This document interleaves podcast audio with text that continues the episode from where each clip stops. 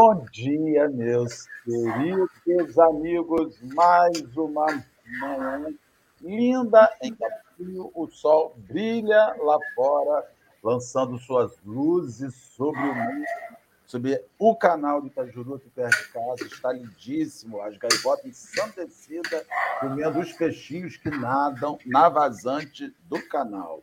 Uma alegria enorme estarmos aqui com os nossos companheiros. O Biquelute chegou às 5h23 da manhã. Biquelute, chá de raiz de alface é excelente para o sono. Eu tomo. Mas, na verdade, eu tenho que tomar o chá de 4 pés de raiz de alface, porque um só para mim também é pouco pelo tamanho, pelo peso, né? A gente agradece ao Carlos, agradece a Dalva, agradece a Rejane, a Eliane, a Rosângela, o Jorge Almeida, Mira Portela, minha querida amiga Sônia Vale, seu Ari, minha amiga de 30 anos, Dorinha Henrique, que hoje reside em Viçosa, Minas Gerais, Consuelo Gomes, de Conceição, de Macabu. Interessante, né, Henrique? A gente já está tão íntimo desse chat que a gente já sabe CPF, identidade, número de sapato, tamanho de blusa, CPG, Fátima Vettem, Geisa Reis, que já me mandou mensagem de Feliz Natal ontem, Kátia, Ivone, Sônia Centeno, Vânia Arrigoni e demais amigos, Dilma e tantos outros que nós vamos apresentar aqui. Um bom dia para todos nós. Uma alegria compartilharmos esta manhã de 14 de dezembro deste ano que atipicamente não passou por 24 horas. Cada dia voa de 3 em 3. Então, a gente não viu o ano passar. Henrique, querido, bom dia para Rio das Ostras. Bom dia. Rio das Ostras não está sol, mas presinto que nós vamos testar se as pessoas só gostam de reclamar ou não. Porque estava chovendo durante 2 meses e o pessoal falava, eu moro numa região de praia, não tem um sol, não faz um calor, aqui é muito frio. Presinto que o calor vai chegar com força, chegaremos beirando os 40 graus tranquilamente na sombra. Deus, e vamos ver se essas pessoas que estavam falando mal da chuva sentirão felicidades em vossos corações e irão para a praia. Bom dia para todo mundo, o Natal se aproxima, toda vez que alguém pergunta como é que vai ser o Natal, o primeiro pensamento que vem é, tá longe, relaxa, e aí eu vejo que hoje é dia 14. Um bom dia para todo mundo. Hoje temos Fábio Fortes. Fábio, o povo do pré-café já ficou curioso, esperançoso, de uma nova língua que falaremos hoje no café. O povo que não ouviu o pré-café já está nervoso, que hoje é oração do dinheiro. E Natal, 13º, sempre precisa um pouco de dinheiro. Conte mais. Fábio, bom dia. Bom dia, caro Henrique. Bom dia, caro Marcelo. Bom dia a todos que estão aqui conosco, nos ouvindo, nos assistindo. Gostaria de começar, então, agradecendo pelo convite, de poder participar desse momento aqui de reflexão. Bom, meu nome é Fábio, sou de Juiz de Fora, do Movimento Espírita aqui. Eu participo do Instituto de Fusão Espírita há bastante tempo e também sou esperantista, né? Trabalho ativamente no movimento esperantista e particularmente no movimento esperantista espírita, né? Do Brasil. Então, no final do nosso encontro, a gente vai apresentar um pequeno presente, assim, digamos, nesse campo para vocês.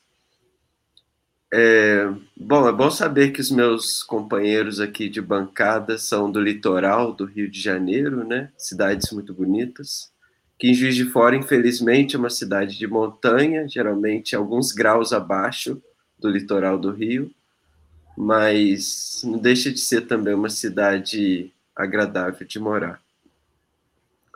Vamos começar logo, então? Não, nós vamos hoje lembrar os nossos irmãos o que nós vamos estudar. Nós estamos sequenciando o Evangelho por Emmanuel, comentários dos Evangelhos segundo São Mateus, uma compilação da Federação Espírita Brasileira de vários textos de Emmanuel, seguindo a ordem cronológica da análise dos capítulos e versículos dos evangelistas. Estamos estudando, acreditamos que em fevereiro a gente encerre o Evangelho por Mateus. Hoje nós vamos entrar no capítulo 22, versículo 21, que diz assim: eles lhe dizem, dê a César. Então ele lhes diz, restituí, pois, a César as coisas de César e a Deus as coisas de Deus. Estaremos estudando hoje o texto Oração do Dinheiro, enviado pelo Espírito Emmanuel ao médium Chico Xavier, para aqueles que não tiverem o livro Abençoa Sempre, onde o texto foi publicado originalmente, Abençoa Sempre, da editora GEM. Nós estamos botando aí no chat, já soltamos nos chats do YouTube do Café, do Facebook do Café e do Facebook da Casa Espírita Suave Caminho, ao que o Café com o Evangelho é vinculado, a Casa Espírita que dá suporte ao trabalho em Rio das Ostras, o link Oração do Dinheiro para quem quiser acompanhar. E antes disso, vamos fazer uma oração rápida, agradecendo a Jesus, Senhor, essa oportunidade de estarmos juntos, formando novos amigos, agrupando mais gente para esse momento de discussão. Te pedimos que chegue nos lares dos nossos irmãos, que este instante que passaremos juntos seja um alívio, seja um respiro, seja um momento bom na vida daqueles que estão nos assistindo e que nos assistirão em outro momento, visto que o programa ficará registrado nas nossas redes sociais. Obrigado, Senhor, guarda-nos e abençoa-nos hoje e sempre. Agora, oração do dinheiro, com Fábio. Podemos iniciar, meu amigo. Joia. Então, esse texto do Emmanuel, como foi comentado, ele não está efetivamente publicado na obra que é tema desse grupo, desse programa, né? Mas está aí acessível para vocês. Mas antes de começarmos o comentário e a discussão mesmo sobre o texto do Emmanuel, acho que a gente poderia comentar dois pequenos aspectos. O primeiro diz respeito ao versículo que o motiva, e o segundo diz respeito à abordagem que o Emmanuel, em geral, tem com esses textos em que ele comenta o Evangelho de Jesus, né? Então, o aforismo motivador, né, ele é muito, muito conhecido. Todo mundo conhece essa máxima, né? Dai a César o que é de César, e a Deus o que é de Deus. Eu gostaria de começar aqui só levantando qual é o significado dessa passagem dentro do Evangelho de Mateus, para então a gente entrar no texto do Emmanuel. Vocês sabem que o Evangelho ele não tem um rigor historiográfico, né? A gente não deve ler o Evangelho de Jesus, segundo a sua formulação no Novo Testamento, como um relato histórico. A gente não deve achar que as informações que ali correspondem à realidade factual do que teria acontecido na época de Jesus. Mas a gente deve lê-lo como um registro literário. O Evangelho exige de nós uma interpretação, exige de nós um esforço de compreensão. Porque se a gente lê na literalidade do texto, a gente corre um grande risco de cair no fundamentalismo religioso, né? Então, que é o que a gente não quer, o que a gente evita enquanto espíritas. Então, o texto do Evangelho, embora inspirado certamente, né, pela espiritualidade, ele é um texto que exige de nós uma reflexão, né? E é por isso que o Emmanuel contribuiu tanto para nós espíritas entendermos o Evangelho, dando seus comentários, explicando, mostrando possibilidades de compreensão em muitas direções, mostrando também como que o texto do Evangelho ele é bastante plural. Mas esse dai a César o que é de César e a Deus o que é de Deus é uma espécie de pegadinha, né, que os fariseus teriam feito em relação a Jesus. Porque, gente, vamos nos lembrar, Jesus não foi somente, eu vi recentemente isso na internet e eu concordei bastante, Jesus não foi somente um homem bonzinho que viveu na Judeia, né? Não fosse se ele não teria sido condenado e morto pelo Estado, né? Ele foi condenado e morto pelo Estado, pelo que eles compreendiam como sendo Estado de Direito naquela época. Jesus representou uma certa ameaça aos valores existentes. Isso que a gente tem que levar em consideração.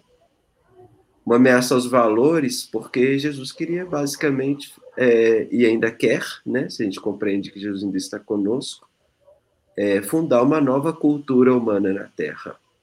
Que a gente, nós espíritos aqui, podemos imaginar a cultura da Terra regenerada, quando o bem predominará, mas Jesus queria fundar, lançar a semente de uma nova edificação espiritual no mundo. Isso certamente incomoda bastante as pessoas conservadoras ligadas aos valores do passado, ligados ao status quo, né?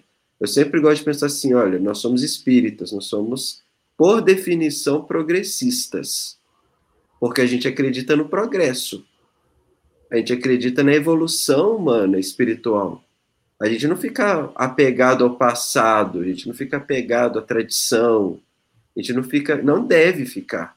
Porque na definição espírita, o passado, a tradição, é sempre um estágio espiritual inferior, nunca melhor do que o presente e o futuro, né? Então, quando Jesus traz essa proposta, ele está trazendo uma proposta para o futuro da humanidade. E esse futuro da humanidade não é compatível com o passado da humanidade. Por isso que ele causa um certo mal-estar social no seu tempo, e por isso ele é perseguido. Porém, os fariseus, que eram os religiosos, né, os homens da lei, eles se incomodavam também, porque eles eram os intérpretes da religião oficial, da moral instituída pela religião.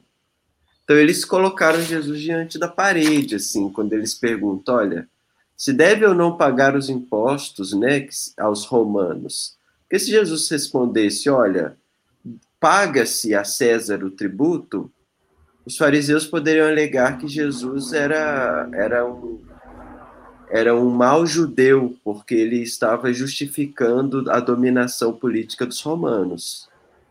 E se Jesus falasse, olha, não paga esses tributos, os fariseus poderiam dizer, olha, ele é um agitador social, ele quer a bagunça, e aí teria razão para poder condená-lo. Então, quando Jesus fala, dê a César o que é de César e a Deus o que é de Deus, Jesus realmente escapa da armadilha que lhe foi colocada, mas nos ensina uma coisa muito importante, ou pelo menos duas ou mais coisas muito importantes, né? Primeira é a separação entre política e religião.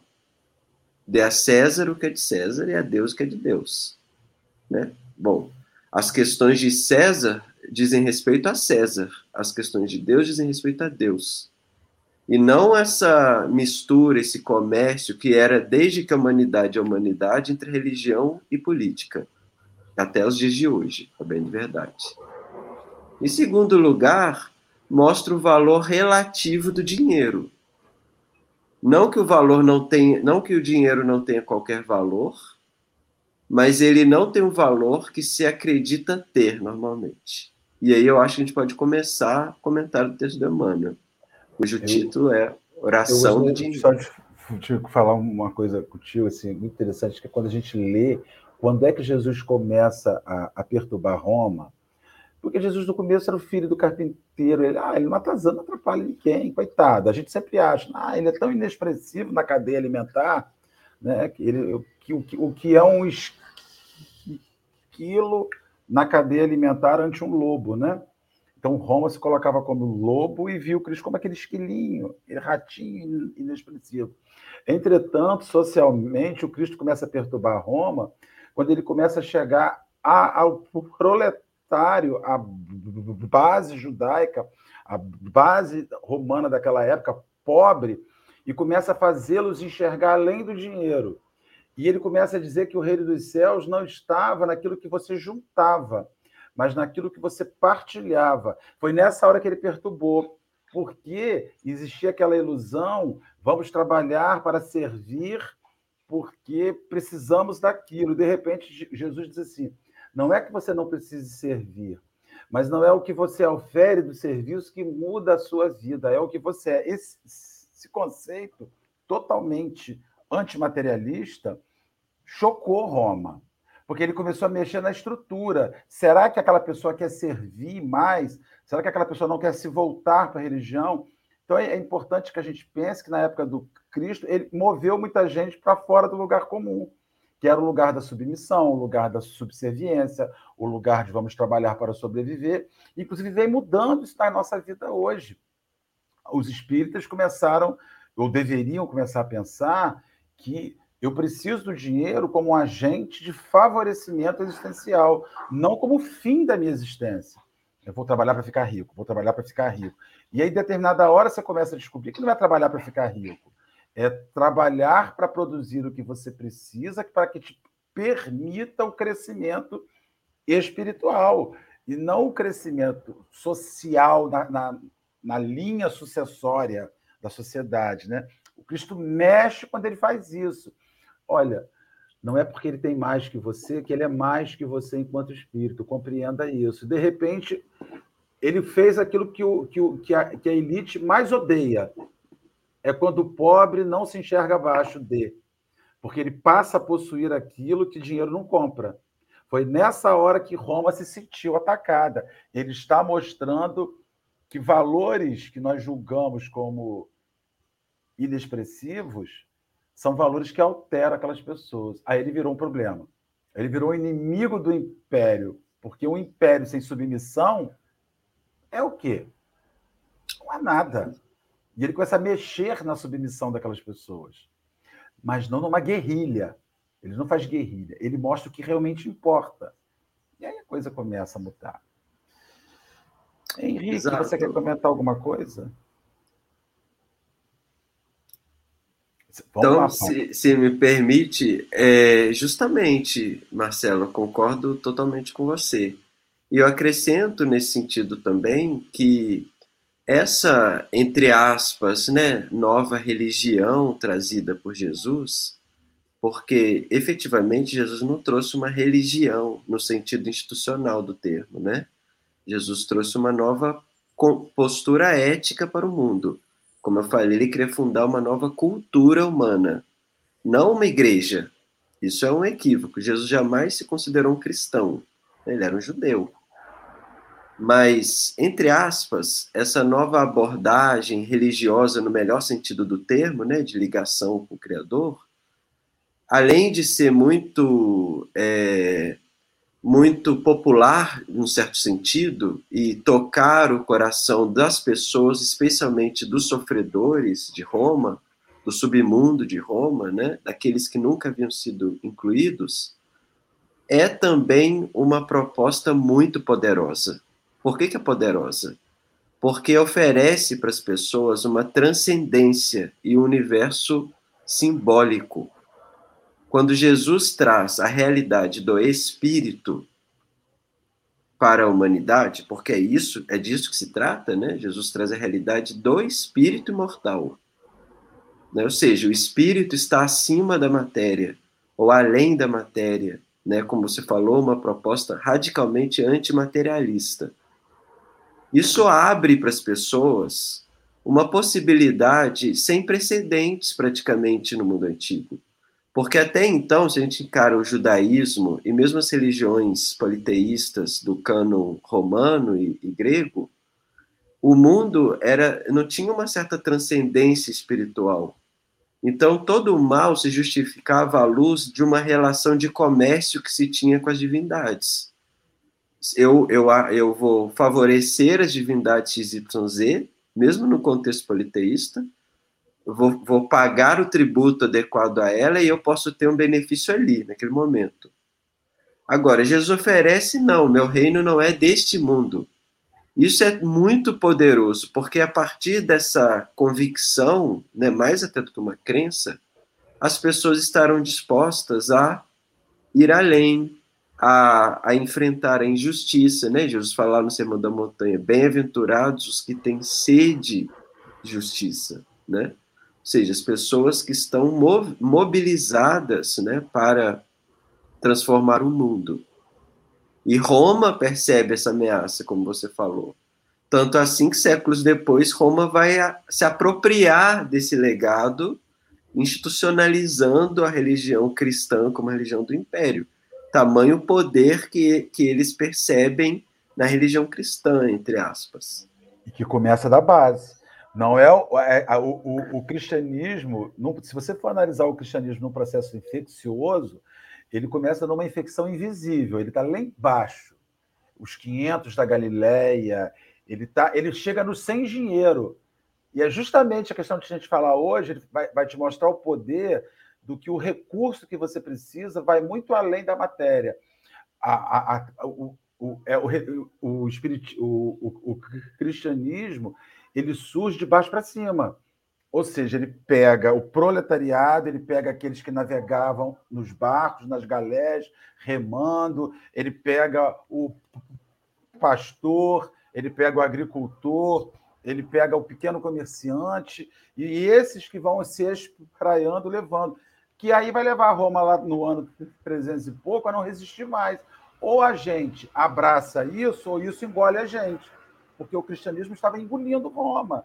Era uma viagem sem volta. Aí o cara dá o golpe, foi um golpe de Estado religioso, e faz assim, não vamos tirar Jesus, não, vamos meter Jesus dentro do nosso templo. E vamos mudar os nomes. Júpiter vai virar Pedro.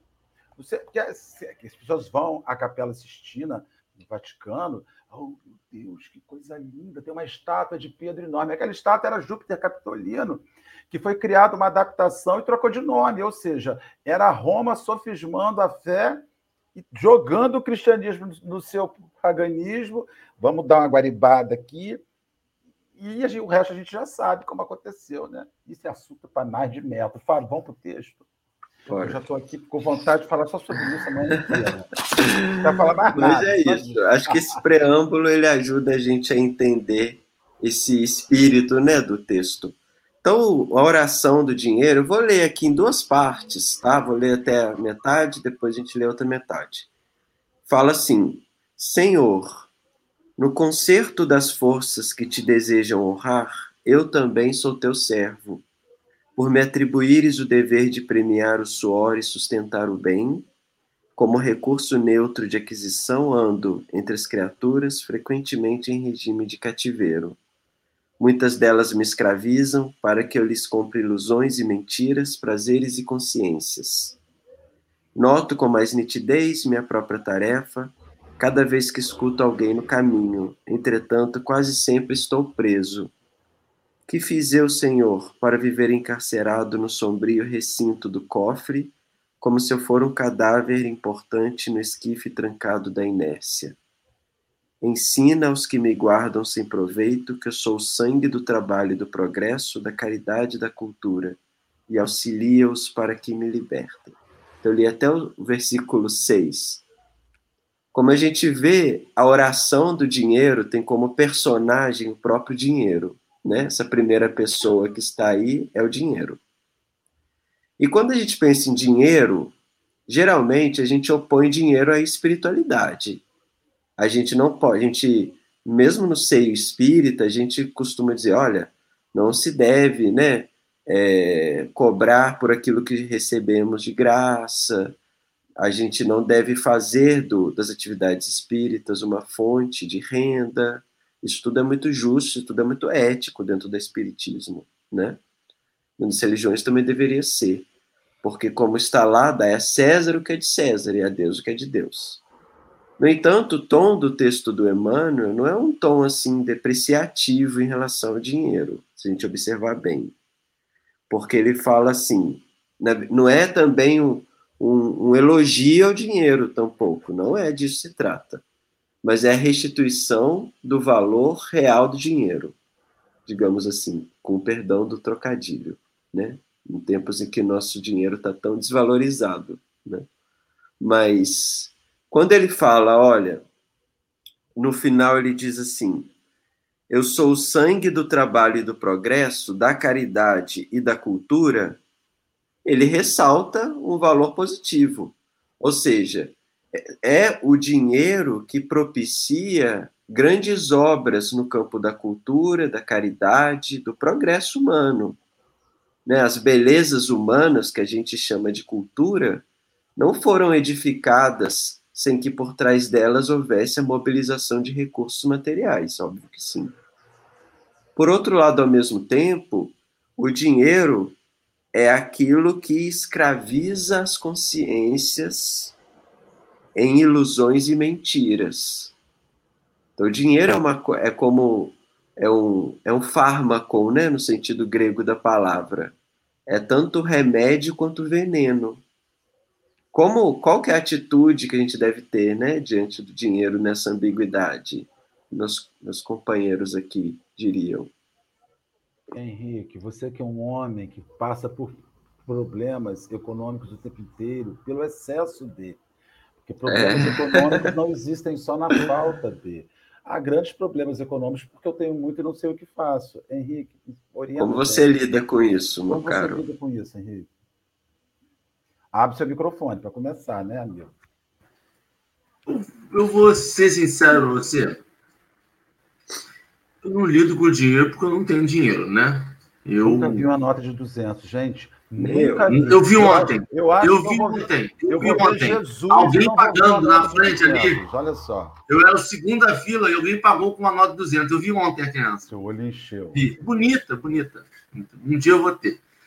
Mas eu tava escutando vocês falando até agora e sempre me pareceu uma... Eu acho que a obra... E eu acho que o dinheiro entra um pouco nisso. E eu vou tentar ser claro, porque nem para mim eu sou claro ainda. Mas olha só, eu acho que se a gente pega trechos da obra, entra uma parte de dominação. Eu acho que isso que Roma viu. Mais do que, além do que, do poder que a obra tinha, ela tinha algumas partes que se eu der ênfase a essas partes e diminuir a importância delas na oratória, como eu vou passar isso, eu consigo um estado de dominação. E eu acho que é isso que o dinheiro faz.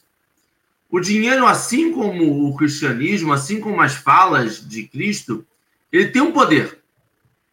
E se eu valorar algumas partes desse dinheiro, eu instituo uma dominação. Porque eu preciso de dinheiro para comer. Né? Sempre se precisou, desde o escambo até eu preciso produzir algo para poder me alimentar. Desde que a gente saiu de nômade, onde catava frutas e comidas. A gente precisa disso. Então, a gente estabeleceu moeda. Então, se eu pego e boto uma sociedade em subsistência, se eu boto uma sociedade que ela precisa trabalhar e muito, eu, enquanto dono do capital, do dinheiro, eu domino ela. Se a pessoa precisa trabalhar 12, 14 horas por dia, ela não tem tempo para religião. Ela não tem tempo para a espiritualidade. Ela está lutando pelo pão de cada dia. Então, eu domino ela. Eu faço a referência ao cristianismo porque Roma não veio e não fez todo esse trabalho porque ela viu o poder da palavra de Cristo como libertação do povo. Ela viu o poder da palavra de Cristo e tentou transformar isso em dominação. E aí... é interessantíssimo a gente pensar que eu achei genial esse lugar de fala do dinheiro. Porque é uma versão que a gente não tem. Como o dinheiro se sente? Como que o dinheiro, essa invenção que nós criamos, porque a gente sabe, antigamente era por reserva de ouro, hoje a gente sabe uma coisa por capacidade de pagamento de dívida, sobre produção, é um monte de forma matemática, cálculo, para poder estabelecer o quanto que vale a nossa moeda, o quanto que está valendo aquilo. Mas a gente tem que lembrar que eu posso imprimir mais. Eu, enquanto nação, eu consigo emitir título de dívida, eu consigo fazer um monte de arquitetura para não deixar uma sociedade passar fome. E esse estado de dominação é uma coisa que o dinheiro clama. Peraí, a gente é tanto potencial para ser libertado através de mim, porque eu tenho certeza que, e a gente vê isso em qualquer feira de artesanato, todo mundo sabe fazer alguma coisa. Ainda mais quando aposenta, todo mundo descobre um dom. É madeira, é pintura, são potenciais que não são libertados porque as pessoas estão escravizadas trabalhando para aquele dinheiro. O quanto isso pode ser libertário? Não sei. Joia. Eu, se me permite, essa fala sua me fez até lembrar de um aspecto interessante do dinheiro. Não sei, talvez vocês devam ter ouvido falar, recentemente tem se tornado muito conhecido, o filósofo israelense Noam Yuval Harari, que escreveu um livro, Uma Breve História do Homo Sapiens, Uma Breve História. Ele mostra no livro dele, por exemplo, como que está intimamente associado à evolução do Homo Sapiens, né? Por isso que eu acho que é um livro interessante para nós espíritas, que somos evolucionistas, né? A ideia da criação de universos simbólicos, a ideia da criação de mitologias e de símbolos, né? A primeira delas é propiciada pelo desenvolvimento da linguagem mesmo, né? A partir de que a gente tem esse instrumento magnífico, né, a nosso favor, a linguagem, a gente criou histórias. E a partir da criação de histórias, religiões. E a partir das religiões, símbolos. E esse filósofo, ele vai dizer que o dinheiro, o sistema financeiro vigente atualmente, é um desses mitos. Não existe. Não existe dinheiro na natureza. É um universo simbólico.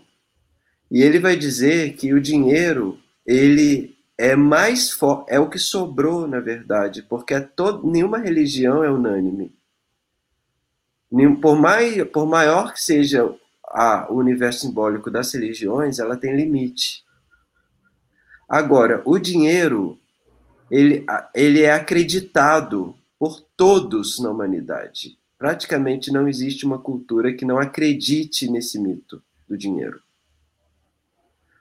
Assim, até quem é anticapitalista vai usar do dinheiro no seu movimento contra o capitalismo. Então, o dinheiro, ele é um universo simbólico criado pela humanidade. E, como tudo, vem a favor da evolução humana, não deixa de vir. É muito mais sofisticado você lidar hoje com algo que é abstrato, porque hoje em dia quase ninguém vê dinheiro em moeda viva mais. É cada vez mais abstrato. O que é dinheiro? É um valor que você acredita ter na sua conta e que você acredita que os bancos regulam e que você transfere um para o outro. Hoje em dia, na era do Pix, então, fica mais evidente isso. O que é dinheiro, materialmente falando? Não existe, né? Não existe esse lastro, sim. Porém, isso está a serviço da evolução humana, até certo ponto. Pode falar, Caro. Não, é porque é interessantíssimo, porque essa palavra abstrato abre todo um leque para o imaginativo. Porque quando você tinha um escambo, eu preciso de uma galinha que eu preciso comer. O que eu tenho aqui que está me sobrando? O que eu tenho aqui que eu não vou utilizar? O que eu tenho aqui que eu estava me acumulando para poder comer minha galinha? E eu vou lá e troco aquilo por uma galinha, ou aquilos por uma galinha. Quando eu tenho algo abstrato, eu não sei mais quantas blusas eu tenho, se está calor e eu tenho 20 casacos guardados, se eu só uso chinelo e eu tenho sapato social. Eu não preciso saber disso. Eu tenho uma coisa abstrata, então eu consigo acumular aquilo ali, porque aquilo abstrato pode ser a galinha do almoço, pode ser o casaco pro frio, pode ser o chinelo pro calor, pode ser a sunga para tomar banho. Aquilo abstrato, ele se configura conforme a minha necessidade daquele momento. Então, como eu tenho outras necessidades em momentos diversos, eu acumulo aquele dinheiro. O que não era no passado. Eu não ia acumular casaco no verão. A palavra... Entretanto... Pode falar, Caro. Desculpa. Não, eu só queria comentar uma coisa. É porque, assim, quando ele vai dizer aqui assim, olha que bacana, noto com mais nitidez minha própria tarefa. Cada vez que escuto alguém no caminho, entretanto, quase sempre estou preso. Porque o dinheiro prisioneiro, ele é uma materialização de uma personalidade egoísta. E aí você começa a perceber que o dinheiro ele é movimentado por sentimentos. Ele é movimentado... É quando você pega os seus sentimentos e veste os seus recursos, né? Veste todo esse processo de recurso. E a grande pergunta da gente, quando a gente perde o emprego, é como é que eu vou viver sem dinheiro? Aí eu falo para as pessoas assim, cara, vai para o sertão. Eu viajo sempre para o sertão, tenho família no sertão do Nordeste. Você vai chegar lá, você vai ver que as pessoas não têm dinheiro, mas não têm dinheiro mesmo. Mas produzem a sua sobrevivência. Elas criam a sua sobrevivência. Então, quando eu chego, o Fábio me diz assim, Marcelo, resolvi, estou indo aqui, comprei aqui, peguei o dinheiro que eu tenho, comprei um pedaço de terra com uma caverna dentro. Tem uma bica d'água que nasce ali, tem uma terra para eu cultivar. Fábio, você é louco! Não, eu estou exercitando a liberdade, porque agora eu vou cuidar de mim, sem dinheiro. É possível isso? Claro que é. Fizemos isso a vida inteira. Nós nos esquecemos das marcas reencarnatórias que trazemos. Quando eu vejo uma pessoa hoje dizendo assim, como é que uma pessoa pega uma pedra, bate na outra e arranca uma fagulha? Que coisa difícil, né? Eu falo, olha... Você está com Alzheimer espiritual. Em alguma época da sua vida, você fez isso. Em alguma época da sua vida, o espírito que você é, que está numa dinâmica de viagem evolucionista, precisou movimentar. Como é que faz uma horta? Isso é um processo que você perdeu o seu passado. Na verdade, o dinheiro nos facultou uma perda de identidade. Porque é tão fácil pedir uma comida pelo iFood, tão fácil comprar um pacote de viagem pela CVC online, olha eu fazendo merchan, já baculei aqui no Café com o Evangelho, que a gente perdeu a propriedade de gerar qualquer coisa com as nossas próprias mãos. E a gente acredita que isso é futuro e evolução, quando não é, isso é prisão. Isso é prisionamento. Mas... E mais, só finalizando aqui, e mais o que está acontecendo, Fábio Henrique. As pessoas com alto sucesso econômico não estão suportando, elas estão voltando para suas raízes rurais. Elas estão fazendo um sítiozinho, produção orgânica, e descobrindo que elas, quando chegaram no ápice dos seus recursos materiais, elas se perderam completamente e perderam a sua identidade enquanto ser humano. Viraram um título numa empresa executiva, viraram um saldo de conta bancária e deixaram de ser pessoas que sabem zelar por si. Quem cuida delas não são elas, é o dinheiro que elas acumulam. E é por isso que, quando as pessoas perdem dinheiro, elas enlouquecem, porque elas não conhecem o poder que têm de gerenciamento da sua existência. Por isso que o pobre vive muito melhor, porque o pobre tira leite de pedra. Né? Quando o gás da sua casa acaba, você surta. Como é que eu vou fazer comida? O pobre, como já não tem gás, é R$100, ele vai lá fora, pega um pedacinho de madeira, quebra e cozinha ali. Desculpa, Fábio. É porque esse texto e essa abordagem que você fez me abriu um caminho para ver o quanto o dinheiro, nós colocamos ele como um elemento de necessidade, só que essa necessidade é fake. É uma fake news. Pois é, eu acho que eu concordo até certo ponto com você com relação a isso. Eu faria somente a seguinte distinção, tentando juntar as duas falas.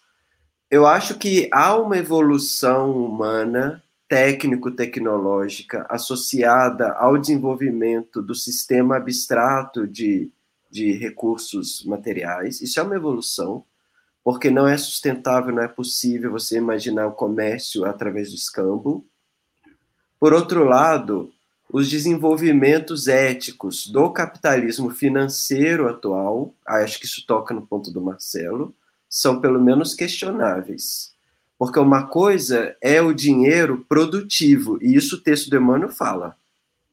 O dinheiro, na sua versão positiva, é aquele que produz cultura, produz caridade, produz bem-estar.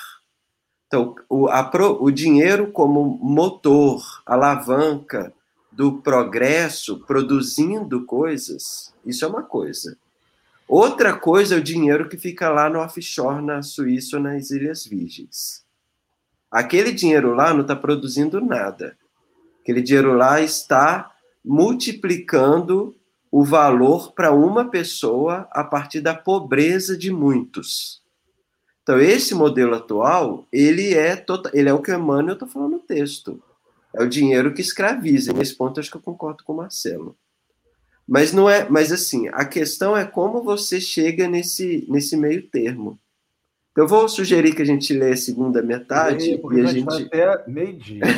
Essa conversa boa... Só fazer uma parte, Fábio. Só fazer uma parte. Aí você vê que é como a gente utiliza e não é a ferramenta.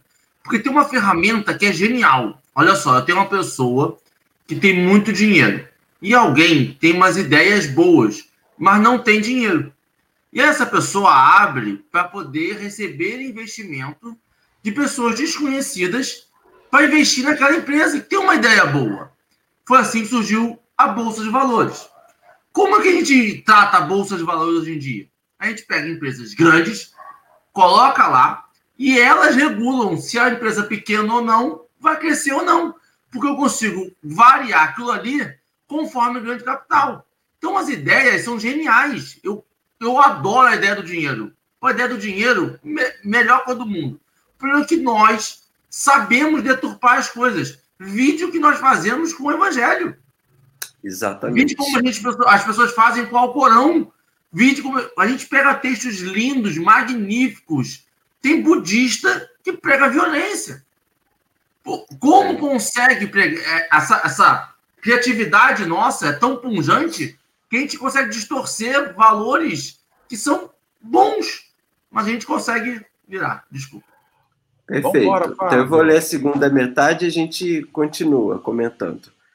Quase todos eles procuram estar contigo através da oração nos templos que abraçam. Dize-lhes na prece que sou a esperança do lar sem lume.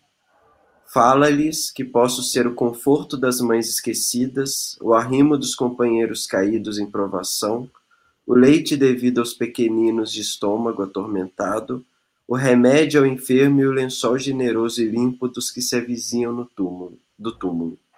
Um dia alguém te apresentou moeda humilde, empenhada ao imposto público, para que algo dissesses e recomendaste fosse dado a César o que é de César. Muitos, porém, não percebem que te reportavas ao tributo e não a mim, e julgando que a tua palavra me condenasse, lançaram-me ao desprezo. Ignoras, contudo, que nasci para fazer o melhor, e esteja o vestido de ouro ou de simples papel, sabe, Senhor, que também sou de Deus. Então, assim, acho que a conclusão do texto vai nessa direção que eu queria dizer. O dinheiro em si é uma evolução do espírito humano. O uso que fizeram do dinheiro e que vem fazendo revela uma incompreensão, né, do potencial dessa ferramenta a serviço do bem da humanidade.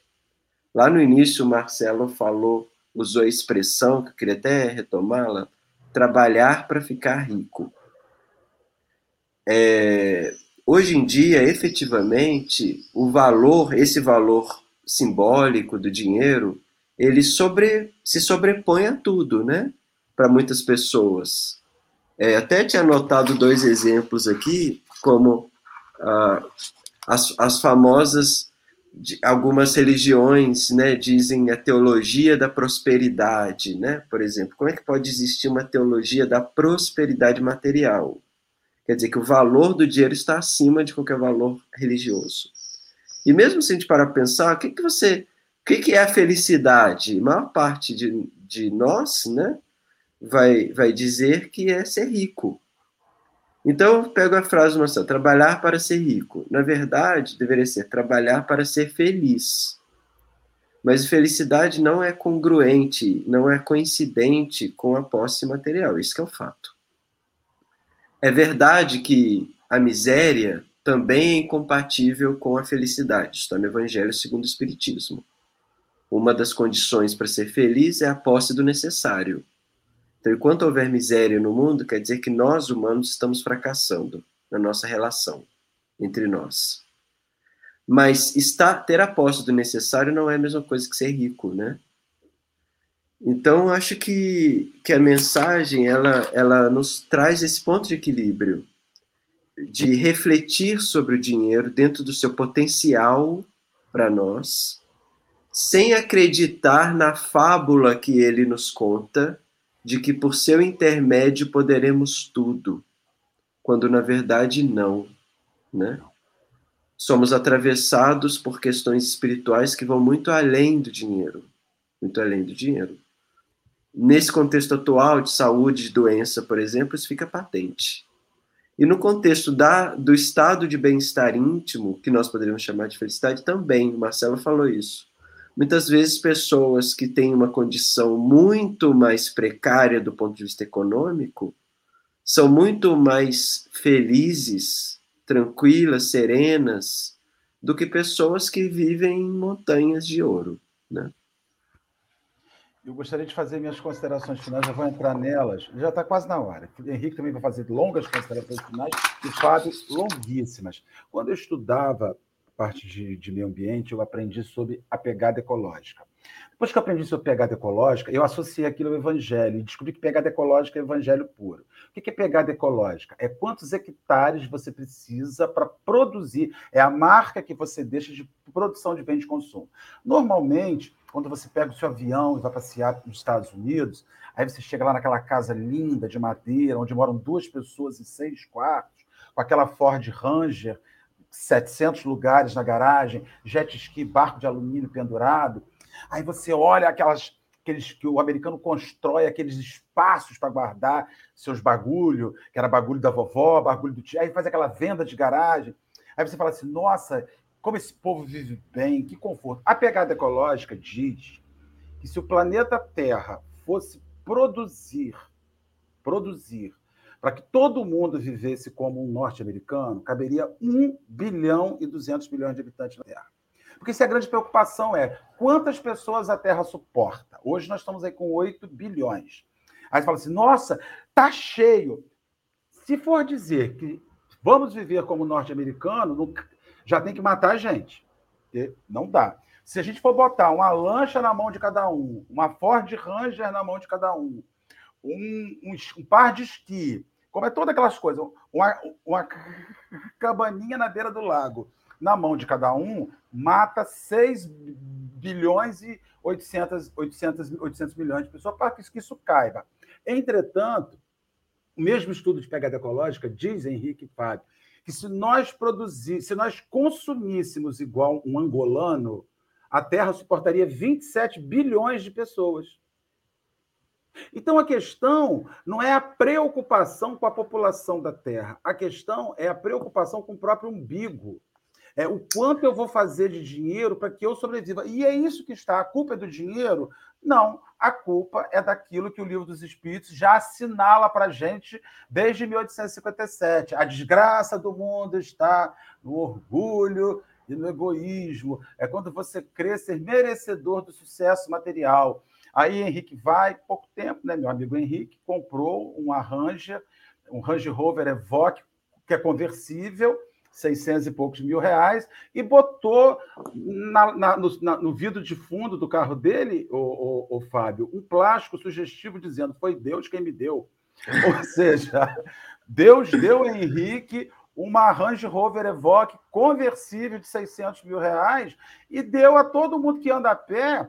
Aí você fala assim, não, na hora que também você vai ter sua Range Rover Evoque. Aí você já pensou produzir para 6 bilhões de pessoas um carro de 600 mil reais, que tem um custo altíssimo? Então, a questão do dinheiro demonstra que, se a gente for olhar a sobrevivência do mundo culpando o recurso, a culpa não é do recurso, a culpa é da utilização do recurso. Uma utilização irresponsável, uma utilização egoísta, uma utilização orgulhosa, uma utilização com o selo de qualidade. Olha a vida que o Fábio tem. Natal ele passará em Nova York. Ano Novo ele jantará na Torre Eiffel. Fábio é um homem de sucesso. Fábio é um homem abençoado por Deus. Fábio tem mais passaportes que a Glória Maria. Fábio, este arauto do Evangelho, que Deus abençoou, porque ele é um arauto tão arautado, tão arautíssimo, que o dinheiro lhe só... E isso é uma mentira. Então, quando a gente pensa sobre isso, né, eu falei pra caramba, é sobre essa questão de desconstrução de sucesso e de desatrelar sucesso a dinheiro, sabe? Se fosse assim, rico não se suicidava, gente, tá aos balde. Se fosse assim, rico não vivia mergulhado em consultório psiquiátrico, psicológico, porque não tem vaga, porque é justamente isso, a pessoa chegou lá e descobriu que não construiu, chegando lá, aquilo que contaram para ele, uma história mentirosa que ele acreditou. Quando você for rico, você vai ser feliz. E não vai. Henrique, meu amor, suas considerações finais para a nossa manhã. Quando a gente joga para o Fábio, ele tem até 11 horas para encerrar com a gente. Marcelo, eu não tenho muito o que falar depois de sua fala. Eu só tenho que assinar, concordar. Eu não sei, vou usar uns termos meio pesados, mas eu acho que a gente talvez fique... Não sei, eu sou meio lento. E aí eu gosto de jogar mais claro, não gosto de novos nomes para coisa que a gente já sabe o que é. Eu sempre tratei na minha vida uma diferença entre burro e idiota, tá? O idiota é aquele que faz e não sabe o que está fazendo. O burro é aquele que não sabe o que está fazendo e não faz. O que a gente faz na nossa vida é uma idiotice. A gente acha que sabe, a gente determina uma verdade e segue ela. E aí por que eu falo que beira a idiotice? Porque a gente para e acessa G1, Folha, R7, qualquer jornal de qualquer denominação, de qualquer lado político, CNN, Fox, qualquer um, Al Jazeera, qualquer televisão, e a gente vai ver que o mundo dá sinais. O mundo dá sinais de que não está rolando. O planeta Terra está falando, não está rolando. Não está rolando. Nós estamos pagando mais caro agora porque nós conseguimos acabar com o silício. Um negócio que dá igual chuchu na serra. Mas é porque a gente está produzindo tanto chip, tanta coisa, que a gente acaba com um produto, uma matéria-prima que dá igual a água. A gente está acabando. Saiu um estudo, já tem um tempo, que a cada ano a gente diminui o tempo de vida da Terra. Como assim? Em março a gente consome, até março a gente consome tudo que deveria ser consumido em um ano. O resto é débito. Mas como é que a gente faz? Se a gente fosse na poupança nossa, a gente vai pagar juros em cima de juros. Só como é que funciona juros na Terra? Ela clama por socorro. Eu estou pegando dinheiro emprestado. Eu estou pegando bem material emprestado. E aí a gente vê, gente, a quantidade de comida desperdiçada. Nós somos o terceiro país que mais produz comida no mundo. E nós somos o sexto em população que passa fome. A conta não fecha. É a mesma coisa de eu ter na poupança R$1.000 e deixar de pagar um almoço. Por que você não pega da poupança? Ah, não, porque da poupança eu não posso, estou guardando para o futuro. Eu estou guardando porque um dia eu vou ter férias e eu vou querer usar para comprar um perfume em Paris. Mas está passando fome agora. Então, eu concordo, vou fechar rapidinho, concordo com o Marcelo falou, não é o recurso. E nós, numa ânsia de, já sei, então o problema é o dinheiro. Então, e aí eu começo a condenar o dinheiro, começo a maldizer o dinheiro, e aí eu vou para tudo isso, que toda uma teoria sobre socialismo, sobre comunismo, sobre não sei o quê, sobre o quanto o capital é ruim, como o dono do capital é mau, quando, na verdade, eu estou culpando, como o americano fala muito, estou culpando o carteiro e não a carta. Eu estou culpando o carteiro, o mensageiro. Eu estou culpando o dono do capital... eu estou culpando capital, estou culpando dono do capital, em vez de estar culpando a forma como eu estou utilizando aquele meio. Então, que a gente possa seguir o Evangelho da melhor forma possível, com maior claridade, sem culpar, pensar, sem estabelecer verdades. Acho que o que o Fábio falou e repetiu várias vezes antes do café é que nós somos progressistas no sentido de nós estamos sempre procurando o progresso. O hoje vai ser pior do que o amanhã. Eu amanhã vou saber mais do que eu sei hoje. Hoje eu vou terminar o café sabendo mais do que quando eu acordei. Então, eu não posso estabelecer a verdade que eu tinha de manhã. Eu tenho que estabelecer essa nova verdade agora, saindo do café. Que a gente possa estar disposto a isso e parar de demonizar algumas coisas e seguir. Um bom dia. Falei demais. Acho que eu também não tenho muito a acrescentar, né? Acho que não, a gente... Tem, sim, pode meter ali. Não tem esse negócio de não ter muito a acrescentar aqui, não. Aqui tem. A gente converge no sentido de compreender, então, o dinheiro como um instrumento a serviço da evolução humana. Estamos usando esse instrumento de forma adequada? Aparentemente, parece que não. Parece que a gente está errando feio nisso.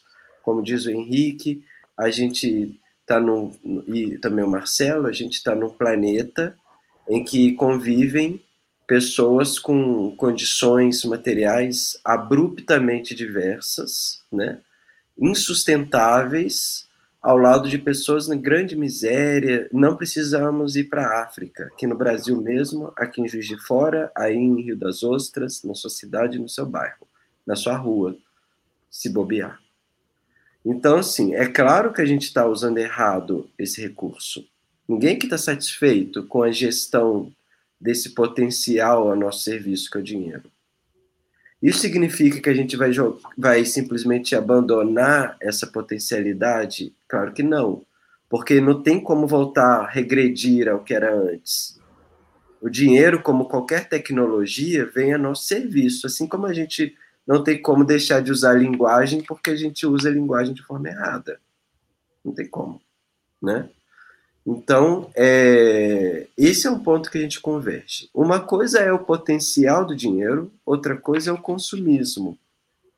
E eu gostaria de sublinhar também nessa relação com o que o Marcelo disse, do que está por trás, dos valores que estão por trás do dinheiro enquanto ecologia, né? Uma coisa é um recurso material construído a partir da exploração do espaço natural, da destruição do nosso planeta, da destruição do nosso próximo, da exploração do trabalho.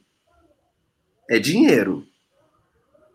Mas ele tem por trás esses valores, acumulação desenfreada de capital, aumento da desigualdade social, é dinheiro, mas ele está em serviço. Outra coisa é o dinheiro construído a partir de uma valorização justa do trabalho, de uma partilha social que produz justiça social, produz cultura. É dinheiro, mas são outros valores que diminuem a nossa pegada ecológica de carbono no mundo. É dinheiro. O dinheiro é o mesmo. Mas os valores que o sustentam são diversos. Acho que é nisso que a gente precisa refletir, sem qualquer pretensão de dar a última palavra, né? A gente precisa refletir sobre isso. De um lado, a gente tem a humanidade do futuro, né? Do outro lado, a gente tem a humanidade do passado. Qual das duas a gente quer? Certamente, a gente quer uma humanidade que traga felicidade para todos, né? Porque não é possível sermos felizes nos nossos castelos de ouro, quando todo o entorno é sofredor, né? O sofrimento nos toca também, chega até nós. Quando tudo mais sofre, mesmo que estejamos numa ilha de bem-estar, nós também somos mais tarde ou mais cedo tocados pelo sofrimento.